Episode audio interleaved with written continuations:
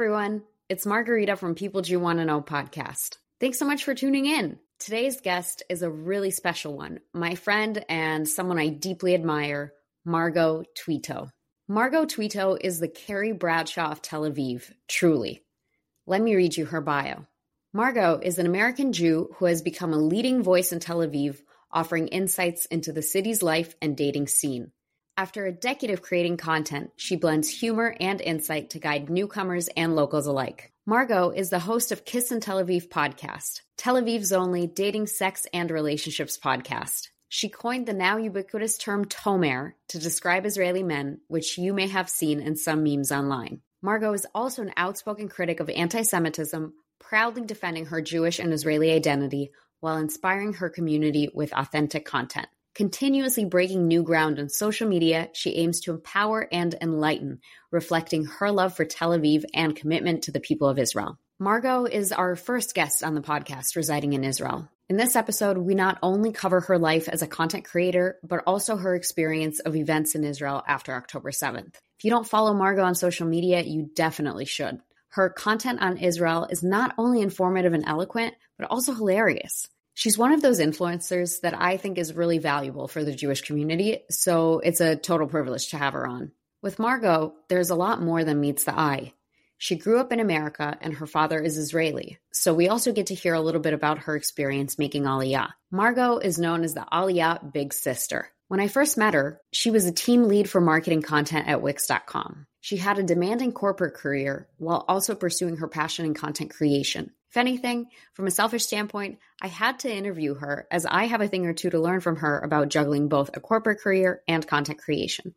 What I love about Margot's content and all these different chapters in her life is that she has a tremendous amount of depth and intentionality in what she posts. And she's not just any content creator. Starting from the ground up, she's been able to attract two very different audiences Israeli and American. And I'm so excited to share her story with you. Let's dig in. Enjoy this episode of Marg Squared. Hey, Margot. Hello. Thanks for having me. Listen, I want to start by saying up front that I hope and pray every day for the safe return of our hostages in Israel. I know Israel is going through a difficult time right now and a war, and I thought it wouldn't be right if we started on any other topic. Margot, you are an Israeli content creator. You are currently in Israel. How are you doing? How have things been for you? Tell us about your experience being on the ground in Israel right now. Yeah, thanks for asking. So it's funny because every time you ask that question here, people kind of give this look like, eh, you know, your dad, like, you know, and everybody kind of just says, beseder, like, okay. And we're calling it beseder chadash or the new okay or As as good as you can be. Kind of that's the response that most of us kind of give each other these days. And it depends on the day. I find it really hard lately, especially as an independent solopreneur to self motivate when dealing with trauma and grief and potentially undiagnosed ADHD. So figuring all of that out has been really challenging and navigating work right now at a time when even major companies are having huge issues, much less individuals. It's challenging. And there's moments when you don't know, you, feel guilty if you have a good day, but then you remember that good days help raise everybody's energy and that you have to give our soldiers something to fight for and our hostages something to come home to. And so there are really sad, traumatic days where I feel like I can't put one foot in front of the other. But every single time I feel like that, I just remind myself that Hashem has given me another day and blessed me with this beautiful life and given me these opportunities and this platform. I'm above ground. I'm not a hostage. I'm not a soldier and I have to do it for them. So that's kind of the only thing that's motivating me right now is just being part of this collective effort to bring our hostages home and support our troops and support each other. Thanks so much for sharing that. I am really sorry for everything that's going on. I couldn't think of a better guest to bring on because I think you understand both Israeli society and American society very well. And that's why your content is able to appeal to both. And it's a great segue for my podcast to bring someone on who kind of straddles both worlds. On that note, let's move on to a lighter question. Tell us about yourself. What do you do and how did you get there? Sure. My name is Margot Touitou. I live in Tel Aviv, Israel. I'm a full time content creator. And I got here after working 10 years in the Israeli high tech industry and finally decided to take a leap of faith and do what I always wanted to do, which was try my hand at full time content creation. For me, that means Instagram, formerly TikTok, and my podcast, Kiss & Tel Aviv. I also do UGC content for brands, social media consulting, and kind of whatever comes my way. You run Israel's first dating, sex, and relationships podcast in English. What is that experience like? It's really been awesome. It was always a dream of mine to start a podcast. I was a consumer and still am of many podcasts, and I started to notice a common theme in the podcasts I was drawn to. For example, Call Her Daddy, We Met at Acme, Horrible Decisions, Guys We Effed. They all were amazing, strong, bright, funny women telling stories about their dating lives in New York City. And I thought there is a hole in the market here in Tel Aviv, and I'm the one to fill it. So I created Kiss & Tel Aviv at the end of 2019, before we knew that the pandemic was coming. It's been a really fun ride ever since. There have been times when I wasn't as consistent with uploading. For example, since October 7th, I hadn't uploaded an episode until recently. We're now at the beginning of February. So there have been some hiatuses, but I love it. And it's kind of a diary into not only my life, but a lot of the shared experiences around dating that so many women and men have in Tel Aviv. Any crazy stories that come to mind from your experience doing this podcast? There was the guy, I don't know how frank I can get, but there was a guy who openly admitted to me that he enjoyed paying for sex with prostitutes that was that was a, an interesting experience that I had. And also it's through the podcast that the term tomer was invented.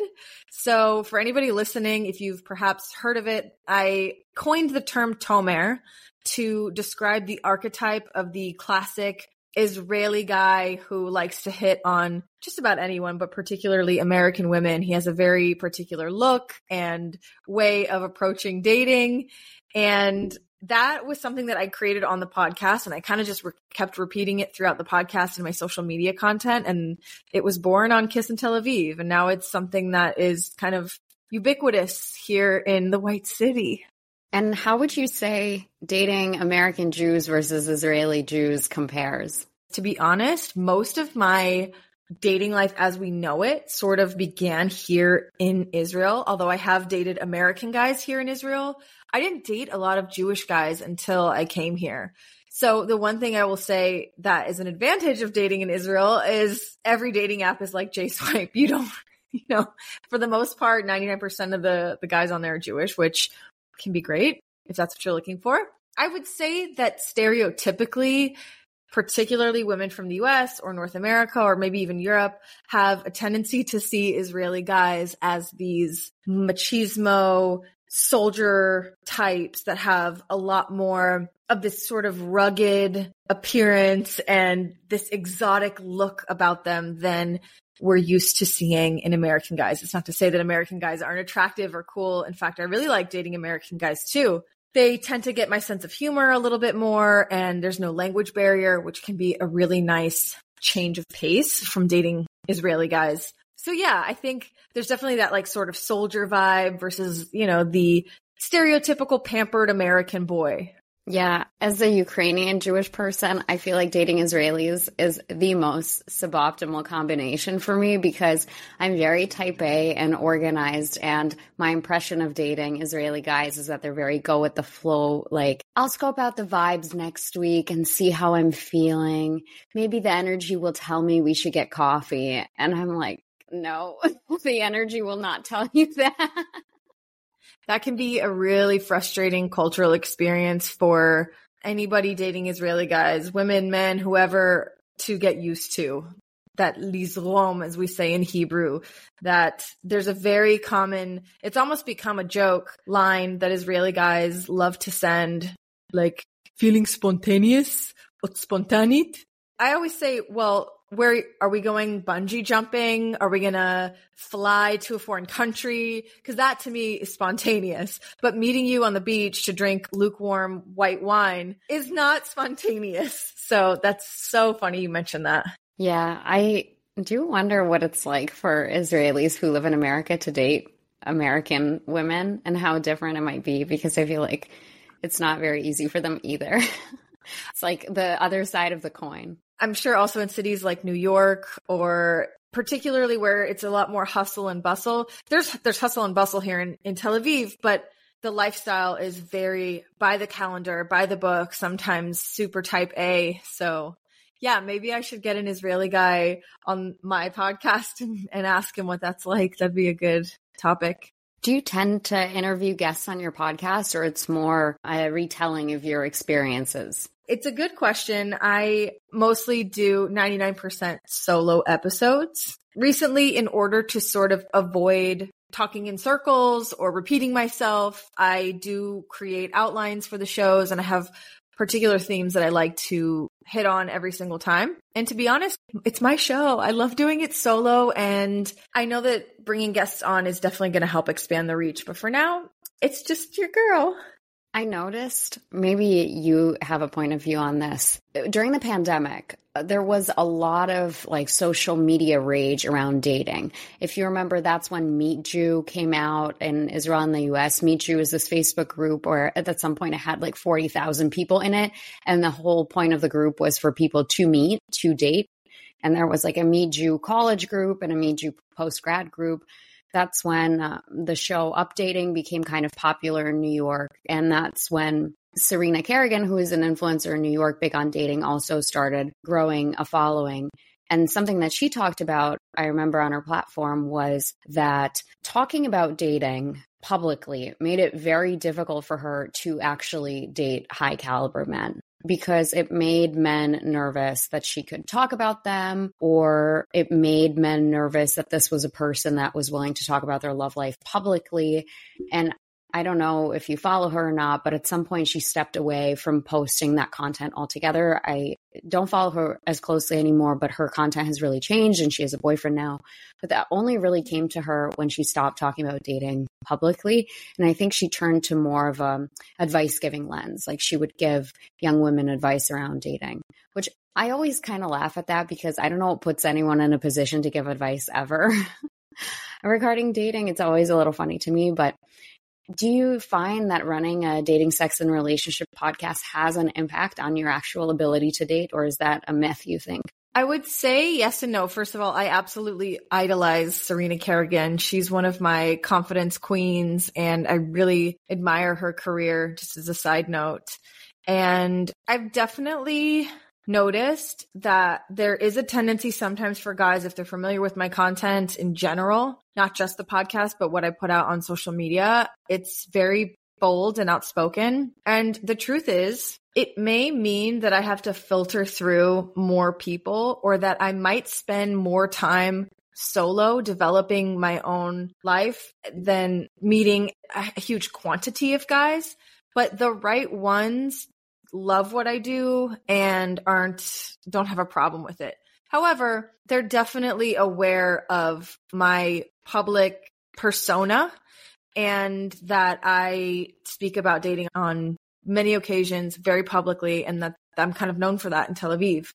So I've definitely had guys say, Oh, you're going to talk about me on the podcast. I'm like, the choice is yours. If you want me to speak well, if you, you know, it could be a good business card for you. Like, hey, I got a shout out on Kiss & Tel Aviv because I did a good job or not. So, like Taylor Swift says, if guys don't want me to talk about them on their podcast, on my podcast, then they shouldn't do bad things, you know, when she talks about songwriting about the men she's dated. I am a lot more focused on developing my content and my career and my dreams than I am on worrying about what guys who probably aren't a good match for me anyways are going to think about me talking about dating. Yeah, and that's actually the next thing that I wanted to talk to you about. When you and I first met in like 2020, you had been working a full time corporate career while also doing the podcast. Mm-hmm. And now you've transitioned into a full time content creator and also doing the podcast. And the content that you create is not necessarily around dating and relationships. You also have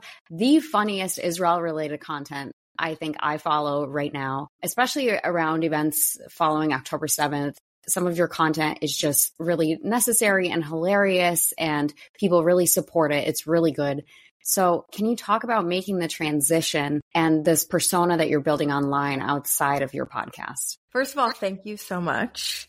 I really appreciate that. I would say that right now I'm kind of in sort of my soft, I, I really am in my second year, my sophomore year of doing full time independent work. And it's kind of like your freshman year, you don't know where your locker is, you're not really sure who the people are that you want to become friends with. You need to figure out where you want to sit in the lunchroom and what classes you want to take, all that kind of stuff. So the first year was very much that awkward freshman stage. And I made a lot of different attempts at, at things that maybe I won't try again. However, I will say that now in in in a post October 7th world, I'm really trying to find what I want my voice to be now. And I definitely have some ideas up my sleeve, but I've really had to sort of reflect on the past year, look at what I really want to continue to do, and also be really sensitive to the fact that I live in Israel, we're currently in a war, and there's certain things that kind of need to be put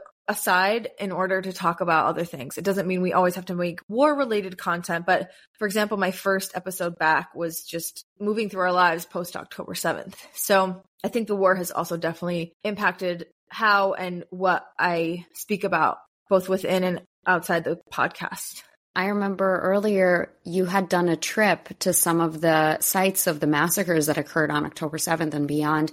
It was a trip that you did with a variety of Israeli influencers. Tell us about going to some of these places and having to see these scenes. Yeah, so trigger warning. I'll just be really honest. I mean, I had been invited to go to Kibbutz Be'eri about three weeks after October 7th, and I really went back and forth if I should go or not. That first invite I declined because at the time the survivors hadn't even been able to go back to their homes and it just felt too sacred and too soon to go there. There was also really no guarantee of our personal safety. I mean, at the end of the day, the people who went were fine, but you know, they're still getting active rockets in the South. I just decided it was too soon. And then I got offered to go again about a month later, maybe a month and a half. And I got invited to go visit Kibbutz Nir Oz. And at this point, it was the actual survivors who were taking us around their kibbutz and their home. So therefore, it felt a lot more appropriate. And this was something they wanted us to see and they were ready to talk about and they were ready to show us. I will be completely honest sensitive matter coming in 321, you could still feel and smell and experience the death. And it was unlike anything I have ever, ever thought I would experience. It was kind of like shifting into a different portal and you could see that hell had opened up that day and visited earth. And I stood in a room where at least a dozen people were gunned down and just slaughtered and they hadn't even been able to clean up the blood yet. And that's something that I mean, I was expecting to see death and I was expecting to look it in the face, but when you see something like that, the sights, the smells, the sounds, um, it's traumatic. And I didn't process it until about a week later. It was Shabbat and I, all of a sudden it hit me and I allowed myself to sort of replay those images in my mind and I just sat on my kitchen floor and just sobbed for probably an hour and a half straight. So yeah, it was nothing compared to what the people there experienced, but standing in the homes of people who you see their faces on hostage posters all over is unreal. It it it was so visceral. It was so surreal. And I feel blessed and honored to have been able to go and to be able to show people um, the truth about what happened there. And also, I this kind of sounds weird, but I didn't even want to wear the shoes that I wore again that day because I felt as though they had stepped on sacred ground. And, and to wear those shoes again would have just been weird. So I, I keep them, but I'll never put those shoes on again. I literally have chills from what you said. Something that I really appreciate about following Israelis in this difficult time is the Israeli content creators have a completely different perspective on what's going on than we do in America because they're there. I think in America, the discussion is really around like, well, let's talk about what's moral here or the casualties or the civilians or should we be carpet bombing Gaza? And it's a like intellectualized discussion of things from afar. Whereas when you actually see Israeli content creators post the reality of being there on the ground, they have a completely different vantage point.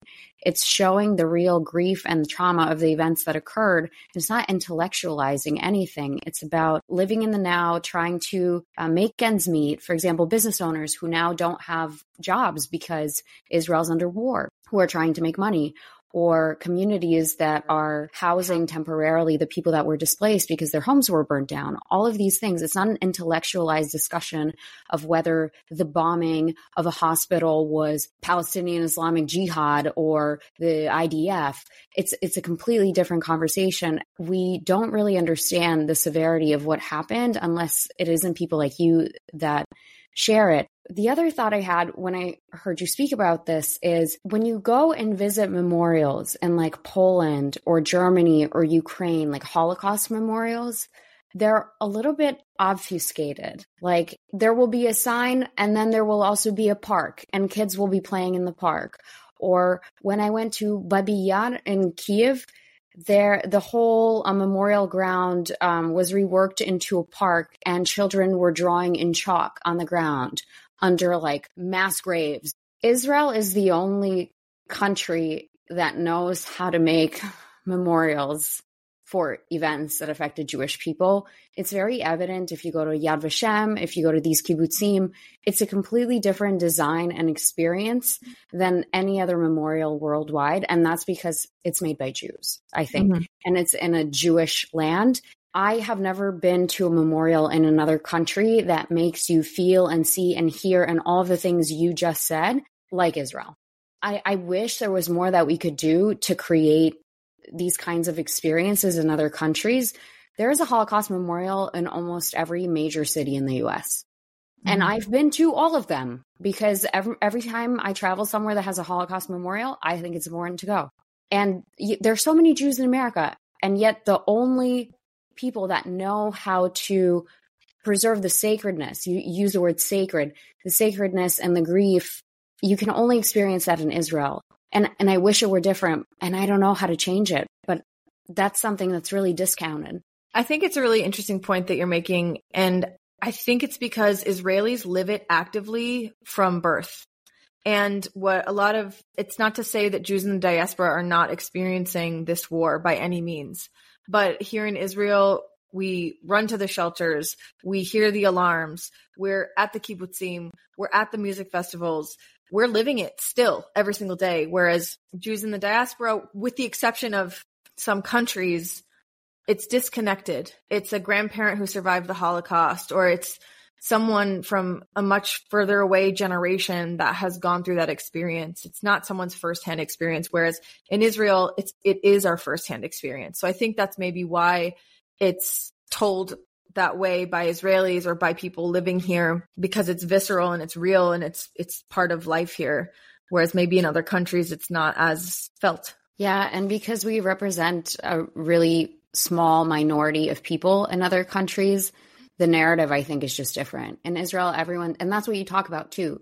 You said all the dating apps are J swipe because mm-hmm. everyone here is Jewish. Everyone here understands. And that's a huge reason why I have many friends that made Aliyah because they're tired of explaining. They're tired of living in a place where they're a minority and misunderstood and everything is backwards. They don't want to have to ask for time off for every single Jewish holiday. They just want to have it off. Um, and they want ultimately to be seen and understood and live in a society that welcomes people like them. Here, there's no explanation needed. Like you said, the other day I was having a really hard day and there's some days more hard days than others. And I was crying every hour. You still have to walk the dog and you still have to go to the grocery store. But here I was crying on my walk with my dog on a rainy day. And it was very poetic and the tears were coming out of my eyes and the rain was falling from the sky and I ran into one of my neighbors and we stopped to talk and she just gave me a big huge hug and I was like I'm just having one of those days. And she's like yeah that was me yesterday. She was on her way to a job interview and she stopped to like embrace me and hold and it's just something that if you were to cry on the subway in New York ain't nobody going to look at you. Ain't nobody going to make eye contact with you. I've been there. I used to live in New York. and here somebody's going to understand what you're going through and probably console you even. So yeah, everybody just kind of understands this collective experience because we all have collective trauma. I will say though, I love that nobody bothers me when I cry in the subway sometimes because it's uh, in your situation, it's clear why you would cry. Whereas in New York, I don't want anyone knowing why I'm crying. over my stupid reason to cry. True. It was it was an interesting experience for me because I moved to New York after living in Israel. So I was used to people offering to help all the time. And then that happened in New York and I was just like, nobody cares. I'm anonymous. Like it's, it was just such a, but I, I totally get that. Sometimes you just need to cry in peace. yeah. I also wanted to ask you, Uh, talk to me about your decision to make Aliyah. You've been in Israel for a while now. How did you decide to make Aliyah? I know at first it was really hard. This is something that you talked about on social media and on your podcast. And when I first met you, you told me you were learning Hebrew and now you speak Hebrew fluently. And I know that because I see you do ads and shows where you speak in Hebrew and your accent to an American Jew sounds flawless. But that's a lot of hard work that you put in to, to learn the language. And you aren't just a person who is learning the language. You also work really hard to embrace the culture, which I think sets you apart from other Americans that make Aliyah. I appreciate uh, you noticing those things. I do have a confession that I'm definitely not fluent, but hey, fake it till you make it. That's the, that's the Israeli way. And I think 99% of it is just about trying your best to speak with confidence, which depending on the day is not always easy. I still have a lot of difficulty expressing myself. For example, yesterday I was told by the doctor that I had to fax test results and I lost it. And I probably sounded like a bumbling idiot in Hebrew because I was so angry. But I was like, do you even know what year it is? I have to fax you something. So there's definitely those daily challenges. But back to your original question, I decided, I don't know if I chose Israel or if Israel chose me, but the decision to make Aliyah, it's funny. I think my parents knew that I was going to end up here before I did. I remember driving along with my dad one time when I was about 12 and he's like, you know, I could see you serving in the Israeli army. And I was like, what are you talking about? And while I didn't ever end up in the army, I did make Aliyah in 2012 when I was 24 years old, I think at the time. It had happened after I did Taglit. I did a birthright trip that absolutely changed my life. And my parents weren't sure if I was ever going to come home from. I did, but then like a boomerang, I was back in Israel for a five month Masa program. And that was an amazing experience. This isn't an ad for Masa, but it was an amazing way to really integrate myself into life and live here like an Israeli. And I had an internship in high tech, which opened the door for so many professional opportunities and also social opportunities for me. That's when I fell in love with this place. And at the end of that trip, I was absolutely hysterical. I did not want to leave. I felt like I was leaving a part of myself behind. And, you know, going all the way back to when I was a child, my dad always expressed that we're Israeli and that's our home. And it's ironic because, you know, we're always under attack, but that's where we're the safest. And that's where we don't have to apologize for who we are and we don't have to hide and we don't have to be scared. Again, the irony of it all. Um, but I, I just feel like an out. I tell people Israelis love to ask Olim, why did you make Aliyah? And I truly can say that Israel is the love of my life. Any anybody else who comes along will just be an amazing addition to that really already full partnership. But Israel really is it's a part of who I am, and Tel Aviv too, especially is like Carrie Bradshaw to New York City, Tel Aviv is that for me. And Israel is, it's it. It's home. I think it chose me at the end of the day. Did you struggle at first when you moved? How long do you think it took you to get acclimated? Because the cultural shock is huge. I still struggle, and that's part of it. The struggle is real, so to speak, as I like to say.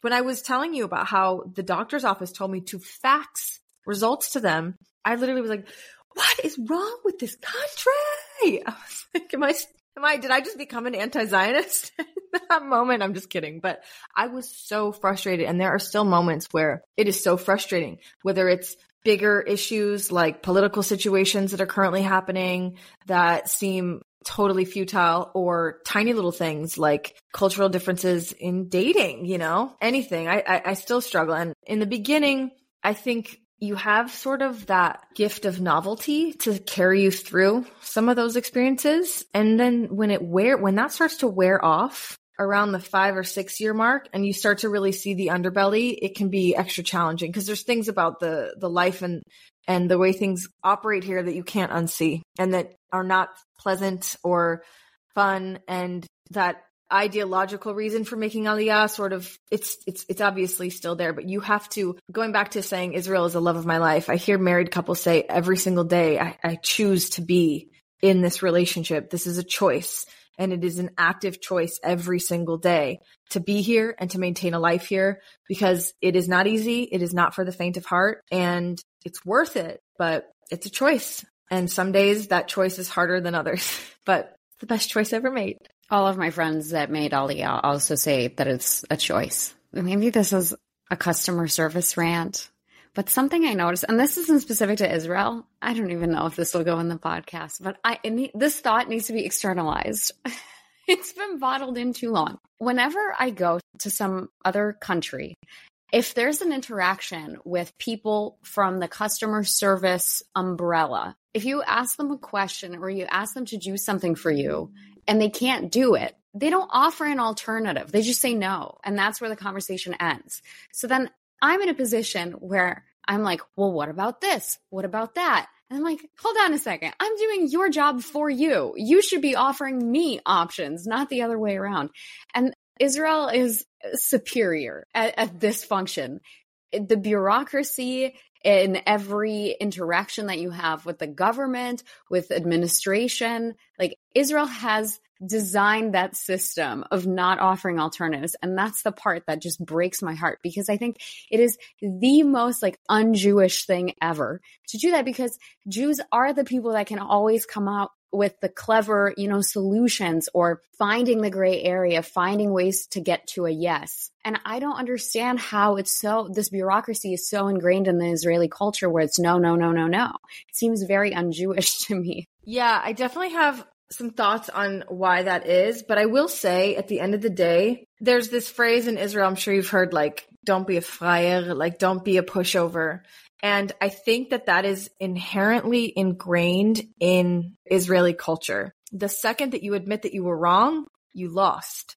Whatever it is, whether it's a political argument or whether it's talking to someone about returning a t-shirt at Zara, the second you admit that you were wrong, whether you're the customer or the person providing customer support or whatever, you lose. And that's not something that Israelis have the luxury of doing on the grand scale, on the, on the macro.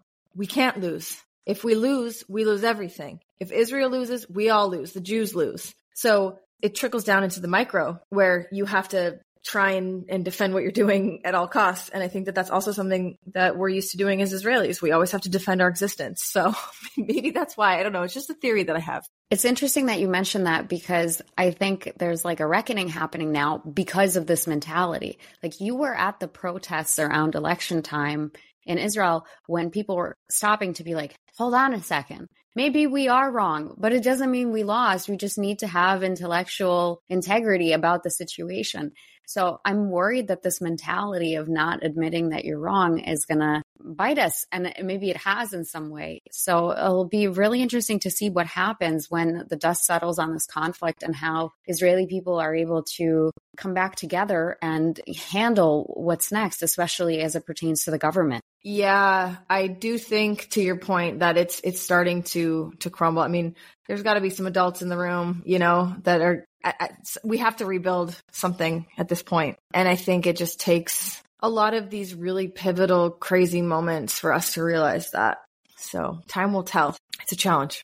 I never thought about it that way until you brought it up. The whole if you don't fight back, you lose. Yeah. Or if you admit that you were wrong, you lose. And now that you say that, I think it makes a lot more sense. And once you kind of accept that, it's easier to navigate the society. But maybe this fundamental belief, this like paradigm will change for Israeli society, hopefully in the coming days and months. I hope something changes. TBD. I guess we'll find out. The other thing I wanted to talk to you about is I think a lot of people don't realize that an influencer is different in their content than they are in how they appear as a human, like in the rest of their life. What do you wish more people knew about you that's not captured on camera? Actually, I recently heard somebody say that if you want to find a person's biggest insecurity, all you have to do is look through their social media and it will tell you. And I thought about what that would look like if people were to glean insight from mine. And I think what, what people don't understand is that I'm actually a really sensitive person. I don't mind being strong for other people and showing up and saying things that maybe other people don't know how to say or don't have a platform to say or don't know how to say whatever. Sometimes I feel like I, I have to address every single thing that's going on at, at all times. I, I constantly have people messaging me, talk about this, talk about this, talk about that. And I, I can't do it all. I can't, I can't do it all. Um, so I think that people might not see that I'm super, super sensitive. Also, just how much work it can be to be online and to have like parasocial relationships with people who follow me. I know I put myself online and that's what I love, but there are times when it, especially recently with the war where I kind of wonder how much do I actually want to be perceived? I recently had something happen to me that put my security at a bit of a risk and that really has me sort of rethinking about the ways in which I want to publicly share details about my life online. Cause everybody thinks once you put your your story online and you have the chutzpah to to share it with people, not everybody's going to like you, but a lot of people are going to appreciate it. But a lot of people think that that gives them permission to weigh in on your life. In terms of people who criticize, like I really do realize that it's usually people who wouldn't have taken that risk themselves and pe- people who are where you want to be in terms of your career. I'm not trying to say that anybody is below me, but it's never the people that I look up to. We mentioned Serena Kerrigan at the beginning of the episode. She's never going to look at a content creator and say, what a loser because, or they should talk about this or they shouldn't be doing that. She's, she's going to say, Hey, good for you. Like I know how great this can be. And I appreciate that you're starting and that you're trying.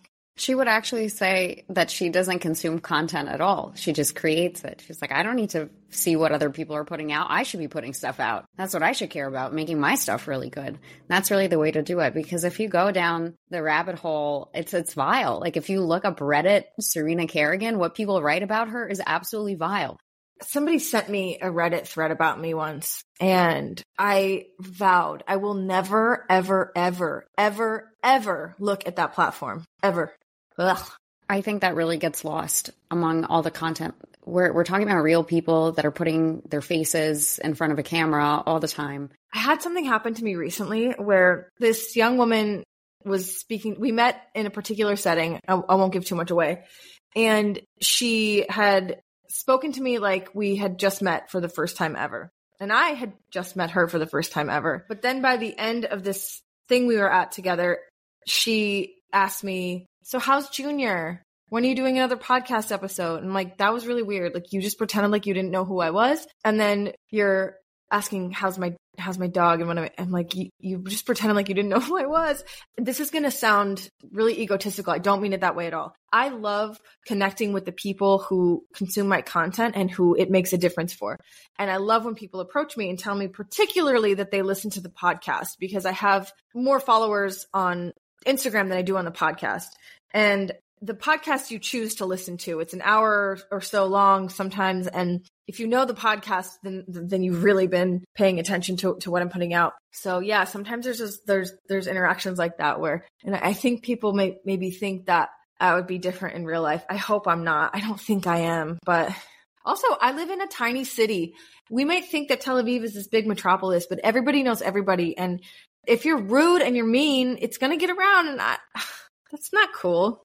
Yeah. And in a prior episode with another guest I had, we talked about casting mishaps because he should have been cast for a role that he was perfect for and he didn't get cast. And I just wanted to say, I think it is the biggest casting mishap of all time that you were not cast for Jewish matchmaking.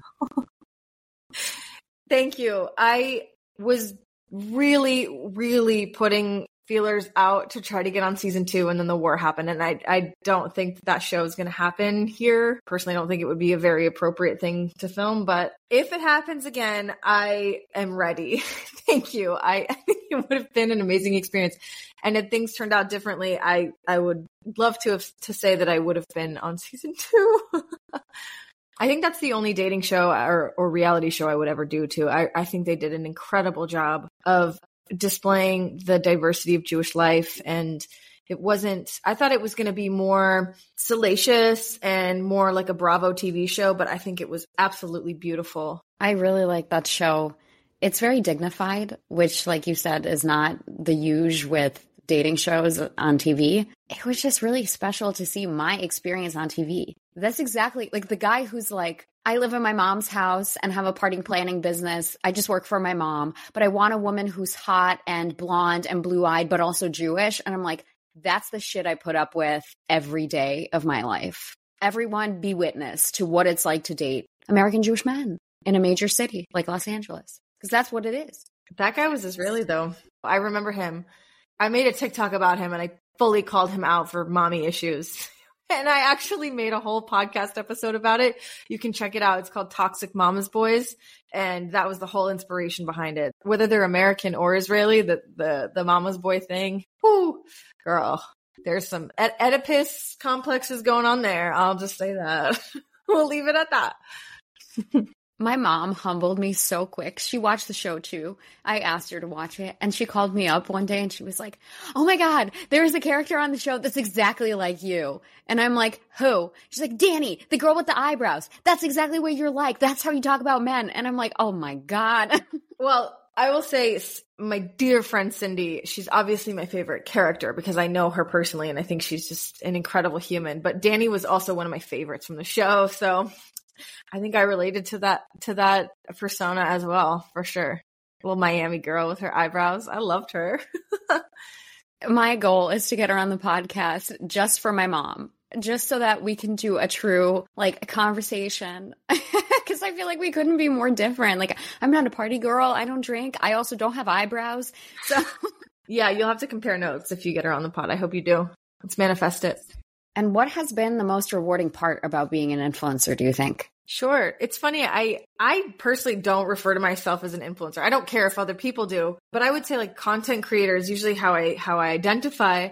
And I would say that one of the most rewarding parts of what I do is when people message me and say things like you were able to say what I wanted to say, but couldn't find the words for. There are so many people I look up to in my own life that inspired me in that exact same way. Growing up, listening to Alanis Morissette and Gwen Stefani of No Doubt in the 90s and the Spice Girls and so many other really influential women and feeling, and, and just creators in general, feeling like they said things in a way that I wish I could say or that I wish I had a platform for. And I think that's the most rewarding thing. And also just making people laugh and also pissing off anti Semites, which I'm so glad you asked because I'd love to show you available through the link in my Instagram bio, the anti-Semite tears mug. I still have coffee in it from this morning. So if you want to really piss off uh, an anti-Zionist or just Jew hating somebody in your life, whether it's a colleague or someone in your dorm, pick up an anti-Semite tears mug. I'll leave the link in the show notes. I'll send it to you and you can, uh, you can get yours. And, um, 18% of the proceeds go to Soldiers Save Lives, helping get tactical gear to our soldiers to fight Hamas. So you can cry all about it and collect the tears in your anti-Semite tears mug. L'chaim. that was a perfect ad. And okay, a couple more questions for you. Going to get deep. Okay? okay. What would you tell your younger self, Margot? If I could say anything to my younger self, I would tell her first that all of these non-Jewish boys that you're tripping over in your early 20s and in your college years and in high school and middle school, don't worry about them, baby girl, because someday you're going to move to Israel and you're going to have wonderful, amazing dating experiences and you're going to meet the sexiest guys alive and you don't need to trip on these frat boys. The other thing that I would say is you're exactly where you're supposed to do, to be trust yourself and just know that you're creating a life for yourself that you're really, really proud of. That whatever you're going through right now, whatever stage you're at, younger Margot is leading you to really incredible places and you're to, you're making yourself really proud, even if you can't see the progress now. And I would say that to myself today too. I would say that to 2024 Margot as well. As a solo entrepreneur. How would you say it? solopreneur? Solopreneur. yeah, you have to ha- keep pushing yourself, even if you don't see the results of what you're doing.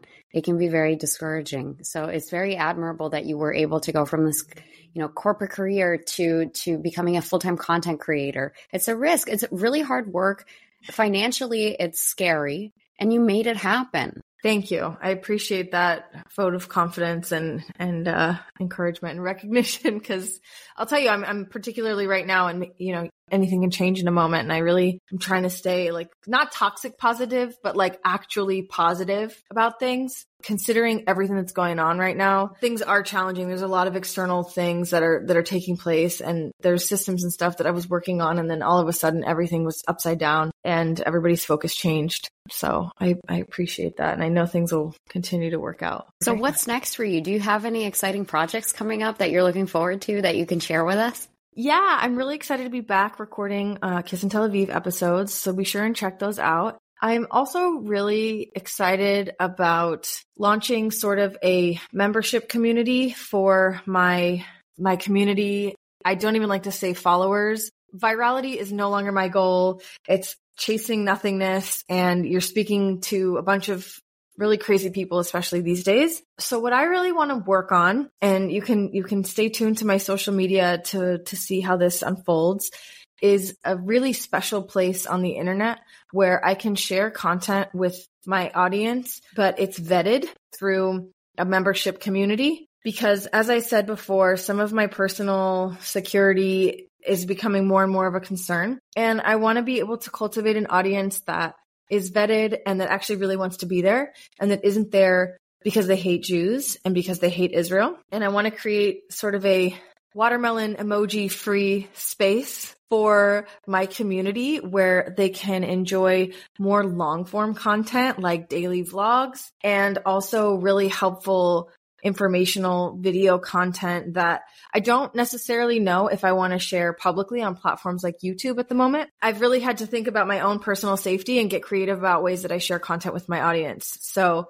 stay tuned for that. I'm going to be building that out within the next couple of weeks slash months. And I really want to make sure that it's a valuable place. It's our own little corner of the internet. It's kind of going to be like people who want to come to a fun Shabbat dinner with their friends and just talk about our crazy, complicated, beautiful, funny, silly Jewish Israeli life. And even if you're not Jewish and you're not Israeli, you can still enjoy the content. So stay tuned. That sounds really cool. I'm so excited for you to launch it. Thank you. I figured like if even, even if a small number of my community wants to join, I'll be delighted to have them there. And I'm even thinking of maybe making a very honorary monthly membership fee. So that way it will keep the haters out even more because part of the proceeds will go to the IDF. So if people who are against Israel want to come and watch my content, they'll have to pay and then their money will be going to the IDF and the defense of Israel. So good luck That's really that. smart. Yeah. What do you hope to see in the future for Israel? And you don't have to talk about from like a political standpoint. Just what you hope to see you know among the community that you live in or maybe among young people among women who date you can take this however you want. I hope to see clarity in israel. I hope to see unity. I hope to see continued resilience i hope to see that the influence of consumerism in the West doesn't completely take over this place. I know that might sound kind of wild, but there is nothing I love more than walking through Shuk HaCarmel and haggling for fruit and vegetables with an old man who's been standing there for the past 150 years, you know? And I, I love Israel's nitty gritty edge. Obviously, there's modernity that needs to take place and processes that need to be improved I don't want Israel to become anything else. I don't want Israel to become America. I don't live here because it, I want it to be like America. I don't want the glamorization and the glorification of the US to take over this place. And I really think that the war will kind of derail that. A lot of people are pulling back the curtain on a lot of things that are happening in the US that are super anti Israel and the influence of political correctness, liberal authoritarianism. I think that that's going to prevent a lot of the westernization, so to speak, of Israel. And that might sound kind of extreme, but I honestly mean it. I don't want Israel to try to become anything that it's not. I just want to see her best self, which is hard to think about right now. Yeah, I hope Israel also doesn't become woke. I agree. Yeah, like every year I see a lot more like this is a Tel Aviv thing, but I, see a lot more like Christmas trees and it's not like Russian Orthodox people or Arab Christians or people who celebrate Novi God Christmas trees. It's like regular Tel Avivians who want Christmas because they saw it at a market in Berlin. You know, it's just like, die. If you want Christmas, leave it to the people who actually celebrate Christmas, like our Arab Christian neighbors or people who put up a tree for Novi God. But let's not replace our beautiful traditions with consumerism and social media and TikTok and all of this influence from the outside world. And I know I say that as an American in Israel. I, I, recognize maybe that's a little hypocritical, but that's just how I feel. I am so amazed that you know what Novi God is. I had no idea you knew what that was. So that's really cool. Okay, as we wrap up here, wanted to ask you, what's the best way to keep up with you on social? Where can people follow you? The best place to follow me is over on Instagram. My handle is at Margot Explains It All, M-A-R-G-O-T explains it all. And you can also tune in to my podcast everywhere you listen to podcasts. It's called Kiss and Tel Aviv. It's Tel Aviv's first and only dating, sex, and relationships podcast. And I would love if you would listen listen, subscribe, and give it a rating if you felt like it spoke to you. Stay tuned for more updates about really awesome community initiatives that I have planned for the future. Thanks, Margot. And last question for you Who would you like to nominate for the podcast? I would like to nominate my dear friend and business coach, Harper Sparrow. She's made a huge difference in my life as a friend, as a business mentor, as a coach, and has really helped me along my own solopreneur journey. And she has an amazing story herself. And I think she would be an incredible guest on your show. Thanks for that nomination, Margot. And thank you for doing this. This has been great. I had so much fun. I feel like we could keep talking for hours. I feel like every podcast guest says that, but that this was just so fun to just turn the mic on and have an honest, awesome conversation. And it really brought a lot of joy to otherwise sometimes really dark days. So thank you. If you've enjoyed this podcast, please go ahead and rate us five stars. Be the first to hear our episodes by subscribing to People You Want to Know wherever you get your podcasts. And for exclusive content, follow us on Instagram at People Want to Know.